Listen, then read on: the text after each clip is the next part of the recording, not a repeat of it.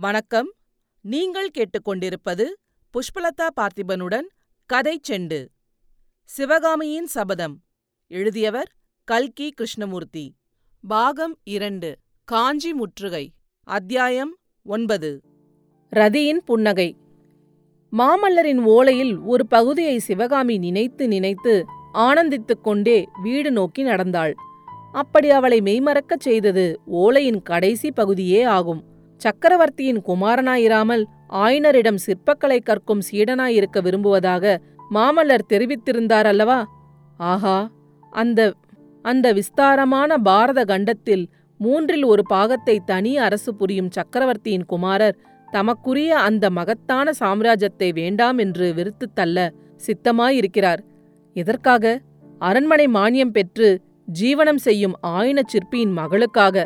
அந்த பெண்ணிடம் தாம் கொண்ட காதல் நிறைவேறுவதற்கு இந்த சாம்ராஜ்யம் தடையாயிருக்கிறதென்பதற்காக இம்மாதிரி அரிசியத்தை கதையிலோ காவியத்திலோ கேட்டதுண்டா?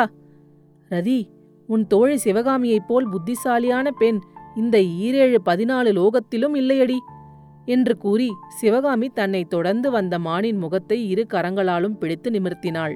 ரதியோ தன் அழகிய கண்களை அகல விரித்து அவளை ஆவலுடன் நோக்கிற்று. இதோ பார் ரதி நீயும் அதிர்ஷ்டசாலிதான். எட்டு மாதத்துக்கு முன்பு உன்னிடம் மாமல்லரை பற்றி நான் குறைவாக கூறியதை மறந்துவிடு. இன்று இவர் கமலி வீட்டுக்கு போகக்கூடாது என்கிறார். நாளைக்கு ரதியை உன்னிடம் அரண்மனைக்கு அழைத்து வரக்கூடாது என்பார். இப்படிப்பட்ட பெரிய மனிதர்களின் உறவு நமக்கு ஒத்து வராதடி அம்மா என்று சொன்னேன் அல்லவா? அதே பல்லவ குமாரர்தான் இன்றைக்கு ராஜ்யம் என்னத்திற்கு சிவகாமி? எனக்கு நீயே போதும் என்கிறார். அவர் சொல்வது நியாயந்தானே ரதி? எனக்கு அவரும் அவருக்கு நானும் இருந்தால் போதாதா? ராஜ்யம் என்னத்திற்கு? சண்டை கொலை சாவு எல்லாம் என்னத்திற்கு? இவ்விதம் கூறி ரதியின் இரண்டு தூக்கிய காதுகளுக்கும் நடுவில் சிவகாமி முத்தமிட்டுவிட்டு மறுபடியும் சொல்லுவாள். ரதி உன் பாடு யோகந்தான். மாமல்லரும் நானும் மனித சஞ்சாரமே இல்லாத நடுவு காட்டில் பர்ணசாலை கட்டிக்கொண்டு ஆனந்த வாழ்க்கை நடத்தப் போகிறோம். அப்போது இந்த சுகபிரம்ம ரிஷியை அடித்து துரத்திவிட்டு உன்னை மட்டும்தான் எங்களுடன் வைத்துக் கொள்ளப் போகிறேன். உனக்கு வேலை நிரம்ப இருக்கும். ரதி எனக்கும் மாமலருக்கும் இடையில் நீ அடிக்கடி தூது போக வேண்டியதா இருக்கும். ரதி கண்களினாலேயே ஒரு புன்னகை புரிந்துவிட்டு போதும் இந்த அசட்டுத்தனம் என்பது போல் தலையை ஆட்டிவிட்டு சிவகாமியின் கையிலிருந்து திமிரிக்கொண்டு புல்மேயச் சென்றது. அம்மா சிவகாமி! என்ற குரலை கேட்டதும் சிவகாமி திடுக்கிட்டு திரும்பி பார்த்தாள். அவள் பார்த்த இடத்தில் செடி கொடிகளை விளக்கிக் கொண்டு ஆயனர் நிற்பதைக் கண்டாள். தான் ரதியுடன் பேசிக் கொண்டிருந்தது அவர் காதிலே விழுந்ததோ என்ற எண்ணத்தினால் அவளுடைய முகத்தில் நாணமும் அச்சமும் கலந்து தோன்றின. ஆனால் மலர்ந்த முகத்துடன் ஆயனர் கூடிய வார்த்தைகள் அவளுடைய பயத்தை போக்கின.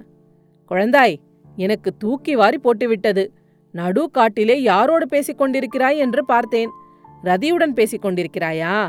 பாவம் நீ என்ன செய்வாய்? உன்னோடு பேசுவதற்கு கூட இவ்விடத்தில் யாரும் இல்லை. பொழுது போவதே உனக்கு கஷ்டமாய்தான் இருக்கும். காஞ்சியிலாவது உன் தோழி கமலி இருக்கிறாள். இப்படி பேசிக்கொண்டே நெருங்கி வந்த ஆயனரை சிவகாமி கட்டித் தழுவிக்கொண்டு அப்பா உங்களுக்கு தெரியுமா? கமலி கமலி! என்று மென்று விழுங்கினாள். ஆயனர் பதறலுடன் ஐயோ கமலிக்கு என்னம்மா? ஏதாவது உடம்புக்கு வந்திருக்கிறதா? என்று கேட்டார். ஆமாம் அப்பா கமலிக்கு உடம்பிலேதான் வந்திருக்கிறதாம். என்று கூறிவிட்டு சிவகாமி இடியிடி என்று சிரித்தாள். அதை பார்த்த ஆயனர் விபரீதமாக ஒன்றுமிராது என்று தீர்மானித்துக் கொண்டு பின்ன என்ன சிவகாமி? ஒருவேளை இங்கே வருகிறதாக சொல்லி அனுப்பியிருக்கிறாளோ? என்றார். இல்லை அப்பா இல்லை என்று சொல்லிக்கொண்டே சிவகாமி ஆயனரின் காதினருகில் நெருங்கி கமலி வயிற்றில் சின்ன கண்ணன் வந்திருக்கிறானாம் என்றாள். ஆயனர் சற்று நிதானித்து விஷயம் இன்னதென்று தெரிந்து கொண்டார். முன்னைவிட அருமையுடன் சிவகாமியை அணைத்து தழுவிக்கொண்டு சந்தோஷம் அம்மா சிவகாமியின் கல்யாணத்தின் போதே நான் ஆசிர்வாதம் பண்ணினேன் என்றார். அப்பா உங்கள் செல்வகுமாரிக்கு எப்போது கல்யாணமாயிற்று? என்றாள் சிவகாமி. தாம் வாய்த்தவரி சிவகாமி என்று சொல்லிவிட்டது ஆயனருக்கு சட்டென்று புலப்பட்டது. அவர் ஓர் அசட்டு புன்னகை செய்துவிட்டு என்னம்மா சொன்னேன்? சிவகாமியின் கல்யாணத்தின் போது என்று சொல்லிவிட்டேனா? அதனால் என்ன? உனக்கும் ஒரு நாள் கல்யாணம் நடக்கத்தான் போகிறது. நான் சொல்ல வந்தது என்னவென்றால் கமலியின் கல்யாணத்தின் போது நான் அவளுக்கு ஆசிர்வாதம் செய்தேன். சீக்கிரத்தில் உனக்கு ஆண் குழந்தை பிறக்க வேண்டும். அவன் என்னிடத்தில் சிற்பக்கலை கற்றுக்கொள்ள வேண்டும் என்று என்றார். இவ்விதம் கூறிய ஆயனர் பேச்சை நிறுத்திவிட்டு மௌனத்தில் ஆழ்ந்தார்.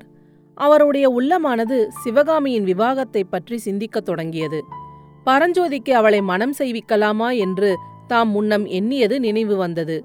அவனோ இப்போது பெரிய போர் வீரனாகவும் கோட்டை தளபதியாகவும் ஆகியிருக்கிறான்.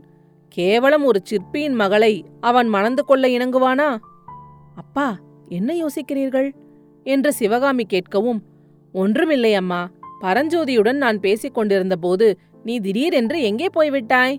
அவனிடம் சக்கரவர்த்தி ஒரு முக்கியமான சமாச்சாரம் சொல்லி அனுப்பியிருக்கிறார்.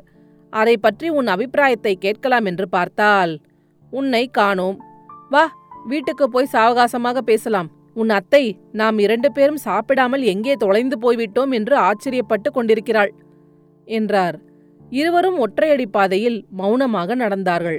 ஆயனரின் உள்ளம் சிவகாமியின் வருங்காலத்தை பற்றிய சிந்தனையில் ஆழ்ந்திருந்தது. சிவகாமியின் உள்ளமோ தேன்மலரை மொய்க்கும் மண்டை போல் மகிழ மரபொந்தில் இருந்த மாமல்லரின் ஓலையைச் சுற்றி வட்டமிட்டுக் கொண்டிருந்தது. அடுத்த அத்தியாயத்தில் விரைவில் சந்திப்போம். கதைச்செண்டு பற்றி உங்கள் நண்பர்களிடமும் உறவினர்களிடமும் பகிரவும். உங்கள் கருத்துக்களை கமெண்ட்டுகளில் பதிவிடுங்கள். உங்கள் கருத்துக்களை கேட்க ஆவலுடன் காத்துக் கொண்டிருக்கின்றேன். நன்றி. நீங்கள் கேட்டுக்கொண்டிருப்பது புஷ்பலதா பார்த்திபனுடன் கதை செண்டு.